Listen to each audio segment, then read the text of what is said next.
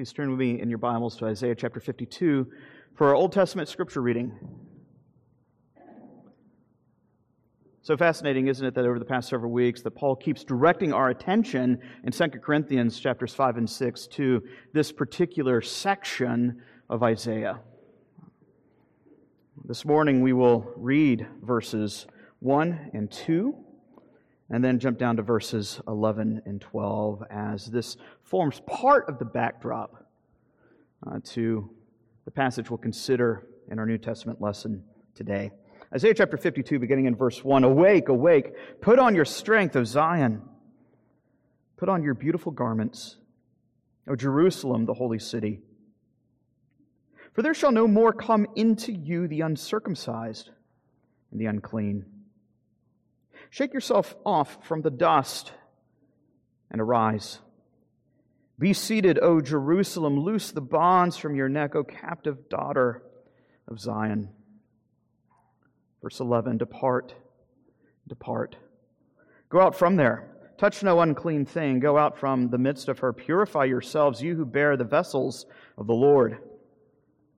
For you shall go, for you shall not go out in haste. You shall not go in flight. For the Lord will go before you. The Lord, the God of Israel, will be your rear guard. Now turn with me, if you will, to 2 Corinthians chapter 6. We'll give our attention to chapter 6, verses 14, and read through chapter 7, verse 1. This forms the pinnacle of Paul's letter to Corinth. This is uh, the creamy nougat uh, at the center of an already uh, rich candy bar. Here, Paul will cite nearly a dozen different Old Testament texts to speak of the centrality of the promises that we have from God through Christ our Savior, and what that requires of us as we walk as pilgrims in this barren wilderness. Do not be unequally yoked with the unbelievers. For what partnership has righteousness with lawlessness? What fellowship has light with darkness? What accord has Christ with Belial? What portion does a believer share with an unbeliever? What agreement has the temple of God with idols? For we are the temple of the living God. Just as God has said, I will make my dwelling among them and walk among them. And I will be their God, and they shall be my people. Therefore, go out from their midst and be separate from them, says the Lord, and touch no unclean thing. Then I will welcome you. I will be a father to you. You shall be sons and daughters to me, says the Lord God Almighty. And since we have these promises, since we possess these promises, beloved, let us cleanse ourselves from every defilement of body and spirit, bringing holiness to completion in the fear of God. This is God's holy word. Let us pray. Our gracious God and Father, we do thank you that you have given your word to us, infallible, inerrant, sufficient for our salvation and authoritative and clear, telling us what it is that we need to do and to believe. So we ask this morning that you would so attune our hearts to hear what you have to say, that we might respond in faith. We ask these things in Christ's name. Amen. Perhaps by a show of hands, I'd like you to raise your hand. Uh, how many of you uh, love a good meal? Yeah. I give examples of some, uh, some delicacies, delicacies that I've encountered uh, uh, near and far. How many of y'all love a good peanut butter and mayonnaise sandwich? Apparently, it's a thing in St. Louis. That's why I'll never go back. How about bologna and jelly? How about a, a cereal with Mountain Dew instead of milk? Sounds like something a college student would have. How about ice cream and clam juice? It's pretty disgusting. It's not just distasteful. It's, you would say, this is unclean. This is gross. Why would he even uh, ruin my, my, my thought patterns with such analogies? Uh, note that the items in themselves, for the most part, aren't uh, necessarily bad. It's not like uh, everybody here hates bologna or everybody here hates peanut butter. It's the combination of these things. It's the relationship between the two that makes that particular item so distasteful. That's why you'll never see any of these items uh, on the menu uh, at IHOP or Waffle House. What we see is that the Lord gives us particular word pictures to help us understand the nature of holiness. And here we're given word pictures in the Old Testament to portray unclean, distasteful, in a word we might say, sinful relationships. Relationships that do not accord with a life of holiness. And so, what we see in this morning's passage, Paul uses these Old Testament images to tell us something about the nature of Christian holiness. What does it mean to walk in holiness, particularly as we relate to others who profess the name of Christ? We'll consider three particular vantage points in this section of Scripture this morning. First, we'll consider the matter of the yoke. You'll see there in verses 14 to 16. Then we'll consider the matter of the temple the latter half of verse 16 through verse 18. And finally, we'll consider that of holiness in chapter 7, verse 1. So, a lot of imagery here that of yoke, uh, a yoke, uh, and then that of a temple. And then finally, a discussion of holiness. Paul begins by saying here a phrase that I think many of us are familiar with who have grown up in church circles do not be unequally yoked with unbelievers. And yet, the, the, the, context, the contours behind it are perhaps somewhat foreign to many of us in the 21st century. What Paul is doing here is he is alluding to Deuteronomy chapter 22. Uh, Deuteronomy, the great law code, the great ethical manual for the people of God under the old covenant. Uh, Moses, in one of his farewell sermons, tells the people of God this that you shall not plow an ox and a donkey together side by side. Remember, ancient Israel is a, is a, is a farming uh, nation, an agrarian people. And so the Lord stoops to speak to his people using analogies that they would understand.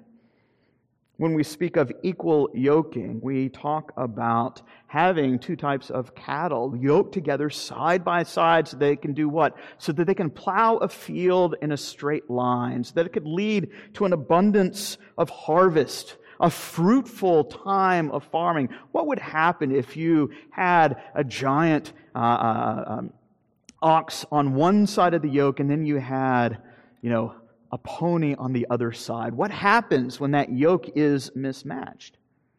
We'll see that the stronger ends up overturning the weaker, and uh, they, you're not going to get straight lines. You'll see, uh, might look like crop circles, these crooked lines, trampled fields, a destroyed harvest. That's maybe perhaps we can use a modern day equivalent thinking of linking together a unicycle to a Harley Davidson. What's going to happen out on the open road once the Harley cranks it up to 70? The guy on the unicycle is going to crash and burn. It's going to lead to his demise. It's going to lead to death. Somebody's going to get killed, and it's going to be rather messy. Well, when you look at the broader context of Deuteronomy chapter 22, and, and, and Paul is uh, alluding to Deuteronomy 22.10, uh, Moses, under inspiration of the Spirit, gives these analogies you shall not plow an ox and a donkey together. You shall not thread wool and linens together. You shall not sow two different kinds of seed in the same field. Analogies that they would understand, right? Thou shalt not eat a peanut butter and mayonnaise sandwich. It doesn't work. It doesn't fit. But then what's interesting is then Paul goes on, or I'm sorry, Moses in Deuteronomy 22 goes on to give a litany of sexual sins that Israel is not to perform. In other words, what Moses is doing, this is Moses is a great preacher, is beginning with uh, uh, an illustration in daily life and now applying to the physical order, the natural order of things, provides a picture for what the moral order of the people of God ought to look like. And so, a scandalous sexual, sexual relationship is much like yoking together a Harley and a unicycle. Might be fun for a time, but somebody's going to get hurt. It's an image as grotesque as ice cream and clam juice. It's not only distasteful, it is unholy. The Old Testament recognizes these word pictures that are given. If you look at Ezra chapter 9 verse 12 or Nehemiah 13 25, they use the language of that mismatched coupling of the ox and the donkey together to become a picture of interfaith marriages. When Israel comes back from uh, Babylon from their time in exile, it turns out a lot of them had married pagan women. And the concern that Ezra and Nehemiah have is not that they're marrying somebody outside their race. That is a foreign imposition on the text. The idea is that they are marrying somebody outside the covenant. They're marrying unbelievers. And that's why uh, uh, Nehemiah in particular ends, and, and Ezra as well, with this exhortation not to be yoked with unbelievers. It's likened to cross breeding, breeding two different types of seed in the same field. is going to yield a disastrous consequence for the harvest. It's going to, to, to reap an abundance of confusion. Or perhaps one form of fruit is going to choke out the other. And so it is here that if you yoke yourselves as a believer with an unbeliever in marriage, it destroys a life of fruitfulness and godliness. We might ask ourselves what happens when a, when a believer marries an unbeliever. The Old Testament gives us plenty of examples. Perhaps top on our list is look what happened with Solomon. Read the, first 10, 11 chapters of 1 Kings. Here's a man who loves the Lord. Here's a man whom the Lord has set apart from birth and has protected him from all harm. Here's a man who, when he is asked by the Lord himself, What do you want? Ask of me, and I'll give it to you. And, and Solomon does not ask for riches. He does not ask for fame or notoriety. What does he ask for? He asks for a heart of wisdom. And the Lord blesses this because you've asked for wisdom, I'll give you, I'll bestow upon you all these other things. And here's the man who begins the process of constructing a temple for the Lord as the Lord had promised, as a demonstration of Solomon's own love for his Savior. And yet, what is it that happens? Over the course of his life, he begins to make political alliances and these interfaith marriages. He doesn't marry just one or two or three or four different wives. He marries what, six, seven hundred wives, 300 concubines to boot. And what are we told by the end of his life? Here's a man whose pagan wives have turned his heart from the Lord. Here's a man who's the wisest man on the face of the earth, and even he could not escape the problem of an interfaith marriage. He's been unequally yoked and led astray, and it led to his, his apostasy and the undoing of the kingdom. We need to remember that when Scripture speaks of holiness, it means more than simply matters of cleanliness. Perhaps many of us are familiar with the phrase cleanliness is next to godliness. Might be a useful phrase if you're teaching your kids to wash their hands before a meal, but unfortunately, that passage is not found anywhere in Scripture. So you should probably remind them of that. Might work in a cracker barrel, uh, but not uh, in the pages of Scripture. When we see the language of holiness, that is a language meaning to be set apart. Even in the creation of the world, we're given a picture of what holiness looks like. Uh, and, and what, what is it that the Lord does when, when, he, when He calls forth the light out of darkness? What is, it, what is it that He does? He separates the light from the darkness. He separates the sky from the sea. He separates the sea from the land. And what does He do? He calls it good. That language there of separation is the root word that we have there for holiness. All the, the, the litany, the, uh, the bucket list you see in the Old Testament of all those unclean animals that we go, what, what, what do we make of those particular animals. Most of those animals are animals that transgress that threefold cosmology that we're given in Genesis 1 of the sky, the land, and the sea. What are snakes? Well, uh, they're, they're amphibians. They're, they're something like creatures, but are, are they in the sea? No, they're on the land. What about an ostrich? Well, an ostrich is a bird. It should be flying uh, in the sky, but where do you often find an ostrich? It's, it's big and fat. It could barely fly. It's, it's, it's straddling the, the horizon between the, the, the sky uh, and the land. What we have are pictures of uncleanness, something that, that, that, that muddies the water, something that fails to make that proper distinction, something that fails to live within the proper boundaries for which they have been created.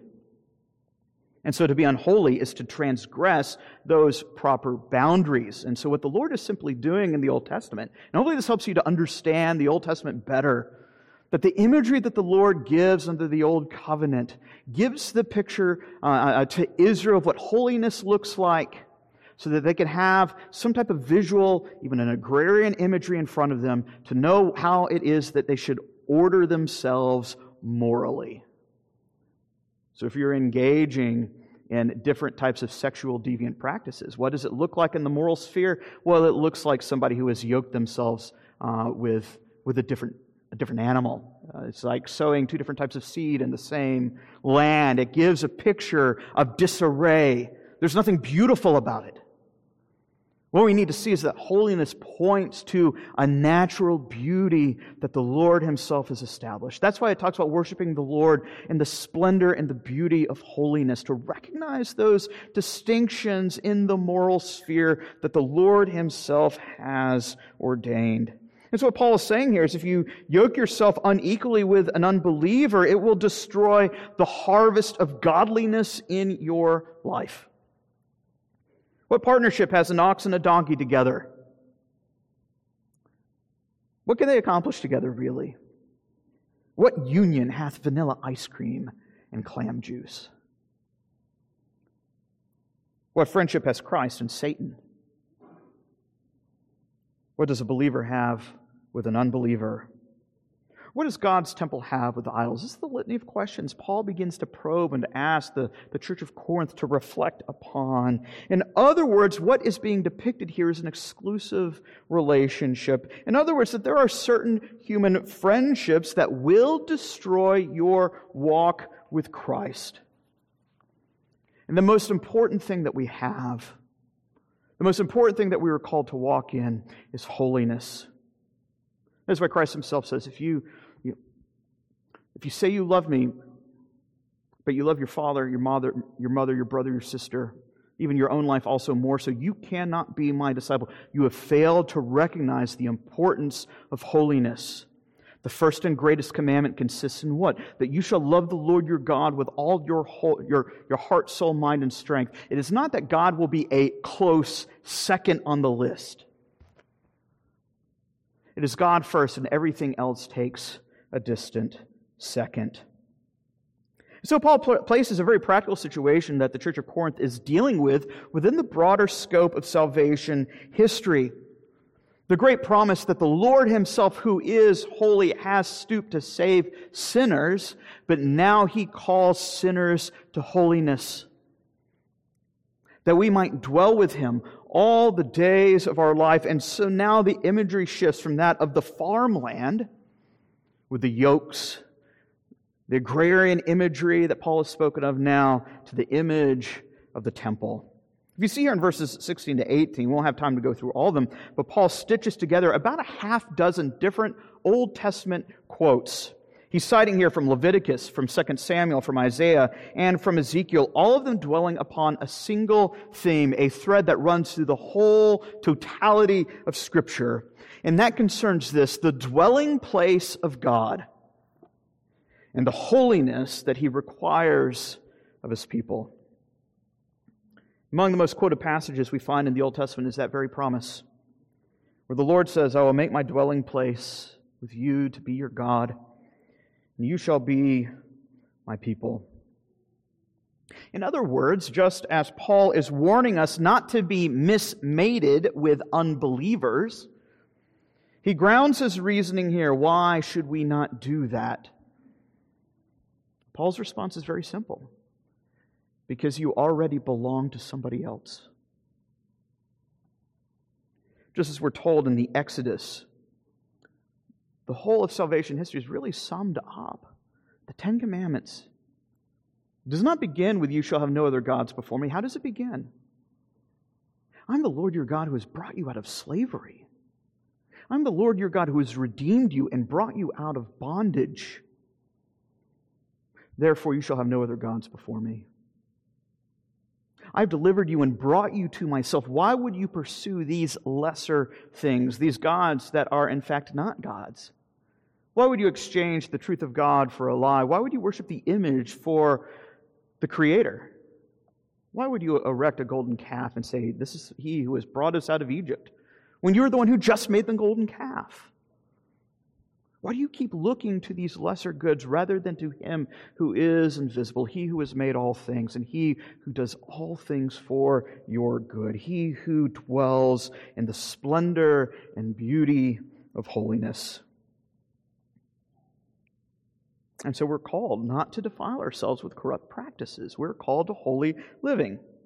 And so those interfaith marriages of believers being unequally yoked with unbelievers leads to idolatry and perhaps even gross sexual perversions.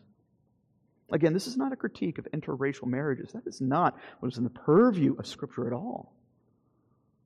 It's marrying those within the covenant.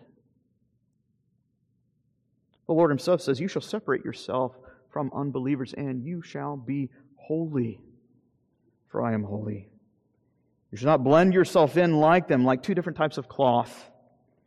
You shall not yoke yourselves to them like an ox with a donkey. Rather, you shall learn to make those proper distinctions, and you shall abide by them. That is the essence of holiness.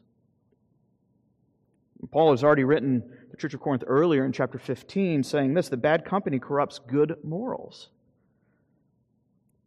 What Paul is saying is you're to be a distinct people with a common confession. What unites us is not our socioeconomic status or our race or our gender. Rather, what binds us all is a common faith in the Lord Jesus Christ.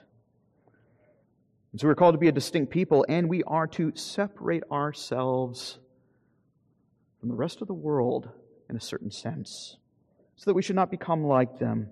Just as the Lord Himself promises in these litany of texts, He says, I will be as a father to you, O Israel. I will be with you. Just as I dwelt with Israel, so shall I also dwell with you. And if you look at the, the proof text that Paul is citing, the promise extends not just to wayward Jews, but also extends to the Gentiles to whom the gospel has come, because the gospel comes now without distinction, first to the Jew and then to the Gentile, that all who put their hope in the Lord Jesus Christ can partake of this holiness. It is a holiness that is received by faith. As we are given the Spirit who now works in us and causes us to walk a life of godliness and integrity. And so Paul says here, the opening verse of chapter 7, because we possess these particular promises in other words, in light of the litany of all these Old Testament passages that he's just rattled off here, all these passages that are tucked away deep in the law and the prophets, he says all these promises find their hope and source in one thing. Now that the new covenant has come, they find their source in the Lord Jesus Christ. If you recall chapter 1 of this letter, all of God's promises find their yes and amen in the Lord Jesus Christ. All who belong to Christ are now made recipients of these promises. So now God promises to be your God. Now he vows that you shall be his people. We are no longer aliens and strangers, as Ephesians 2 tells us. But now we are recipients, and we have been brought near and made sons and daughters, adopted by the Most High God, who stoops to shower us with his loving kindness and tender mercy because we've been united to his Son by faith. So, because we have these promises, on the basis of these promises, that God has promised to be our God, how should we respond to such good news? Paul says here, chapter 7, verse 1 Therefore, let us cleanse ourselves from every defilement of body and spirit. In other words, because God has promised to be our God, we are to be holy in everything we do, and that extends to our thought life and our action, but it also extends to our relationships. The very fabric of our social interactions. There can be nothing that pollutes God's dwelling place, not even our deepest and most abiding friendships. That's why we have to take our most serious friendships seriously particularly with the estate of marriage, for that very reason. And so we have to ask ourselves how should we then live? What's the implication that we have for us here in the 21st century. I think we have three particular principles that we need to keep in mind so that we don't go off the track. There are certain ways in which you can read this and you really just go off the deep end. But then there are certain ways in which we just don't go far enough. So I think there are three principles to keep in mind to help us think through what does holiness look like in our particular relationships in this day and age. Well, the first thing we need to recognize is that Paul does not, is not saying that you cannot be friends with unbelievers. It's actually why I had that as the reading of the law this morning. 1 Corinthians chapter 5, Paul says, I wrote to you earlier uh, not to associate with sexually immoral people, but let me clarify. I'm telling you, this does, I'm not talking about with unbelievers because if that was the case, if you, if you couldn't uh, uh, be friends or associate with anybody who is an idolater or a murderer or a slanderer, you wouldn't be, you'd have to become a hermit. You'd have to go out of the world altogether because guess what? Paul has a robust doctrine of sin. He knows that we are all sinners.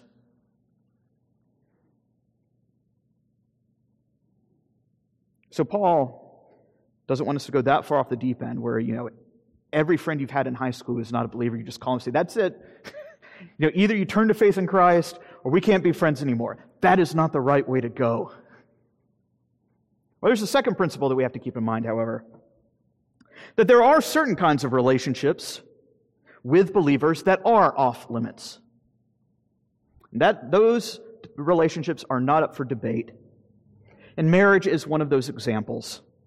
A believer is not allowed to marry an unbeliever. Case closed.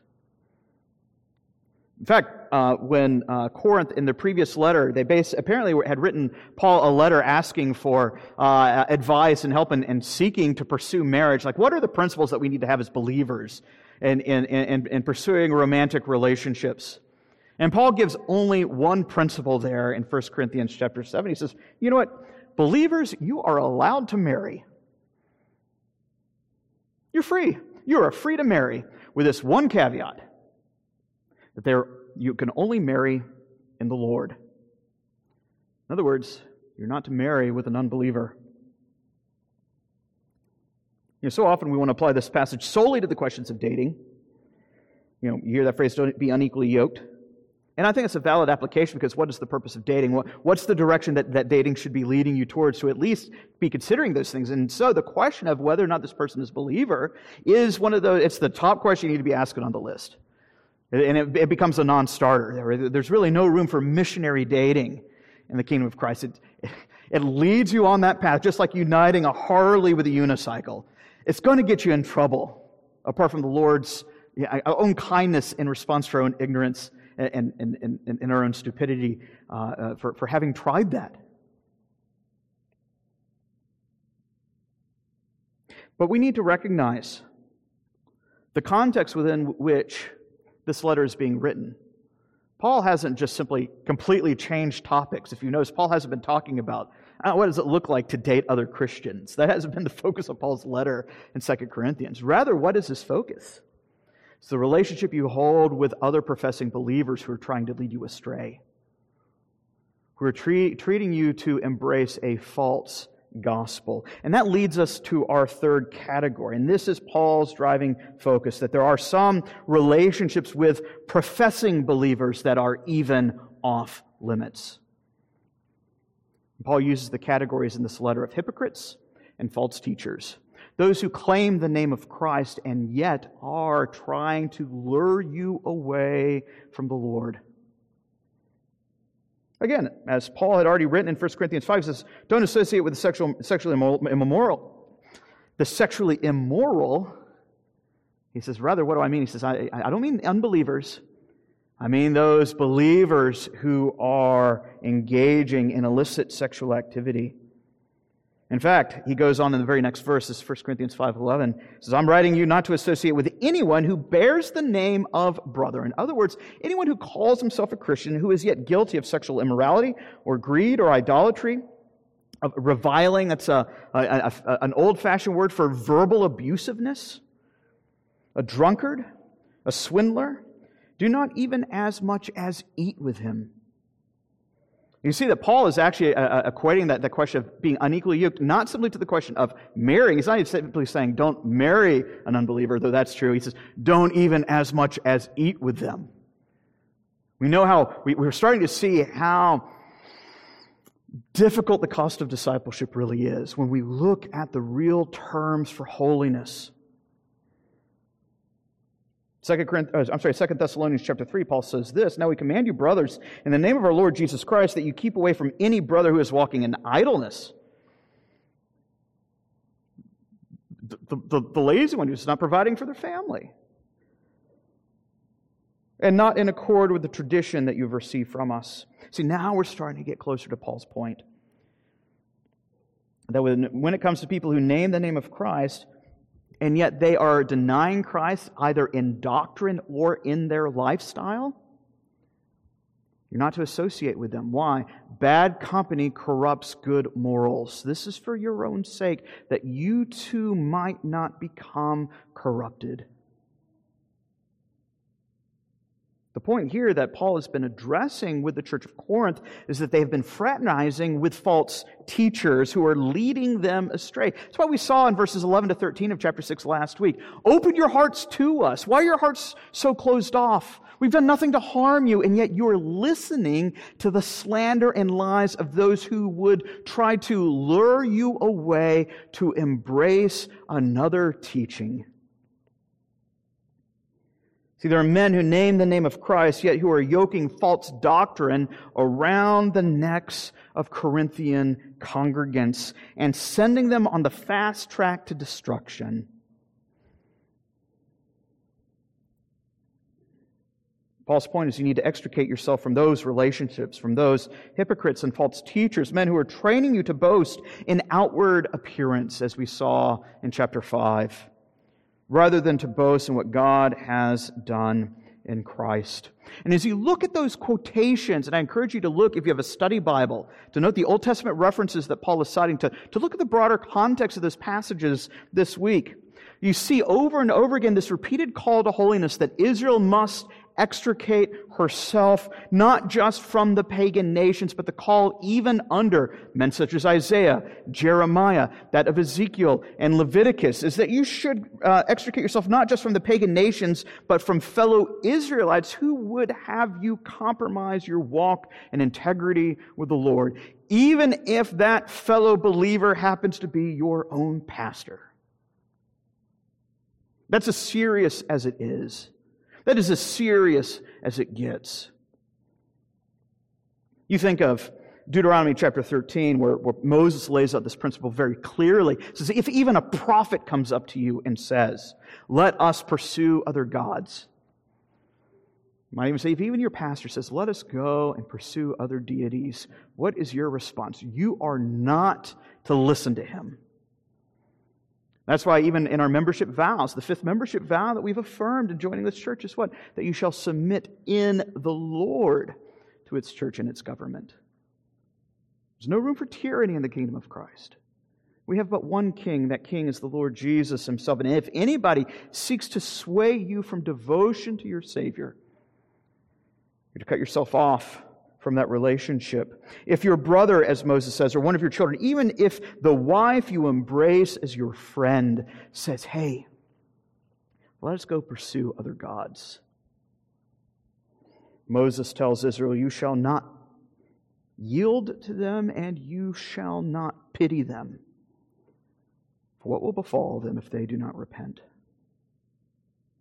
Christ himself says, If anyone comes to me and does not hate his own father and mother, wife and children, brothers and sisters, yea, his own life also, he cannot be my disciple. That is the task of discipleship. It is a radical call to holiness, not just in our personal piety, but in our relationships as we think, what does it look like to relate with unbelievers who are living in sin as we try to seek to call them to repentance? If they are influencing you to such a degree that they are leading you away, you need to cut yourself off from that relationship but not just with respect to unbelievers, but also believers. If things that they're saying are causing you to stray and to lose your love for the Lord, which is more important? What would it profit a man to gain all the friends he could ever want on Facebook and still yet forfeit his soul? That is what is at stake here. And this is how the holiness of God is perfected. It is by uh, uh, uh how holiness in our lives is perfected. It's perfected by fearing God. To recognize the demands he makes of his people and to walk in his ways no matter what the cost, even if it means losing my closest friend, even if it means losing my boyfriend or girlfriend, even if it means losing my job promotion, my status in the community even my own status in the local congregation, which is most important. Above all things is the pursuit the knowledge of Christ and holiness, a holiness without which none will see the Lord. See, the most important friendship that we have is with the one who laid down his life for his friends. And now he calls us to do the same for him. It'd be much easier to die, you know, um, a quick noble death out in the parking lot at, at a fiery stake. Um, somebody says, you know, uh, d- deny the faith or, or, or, perish. I think many of us would, would at least like to think that the decision would be easy. I think it's much more difficult in the day in and day out where you feel the constant peer pressure that simply will not relent. The constant calls to compromise the faith here and there. And here we are reminded of the radical holiness. Do not let any of your relationships cause you to turn from the Lord. Scripture's not calling us to be suspicious of our friends, but to make sure that we are not allowing the opinions of our friends sway us from devotion to Christ. Brothers, since we have these promises, let us cleanse ourselves from every defilement of body and spirit, bringing holiness to completion in the fear of God. Let us pray. Our gracious God and Heavenly Father, we do thank you for your word, and we ask that you grant us the wisdom and the courage to walk in holiness, that we might love you and serve you all of our days. We ask these things in Christ's name. Amen.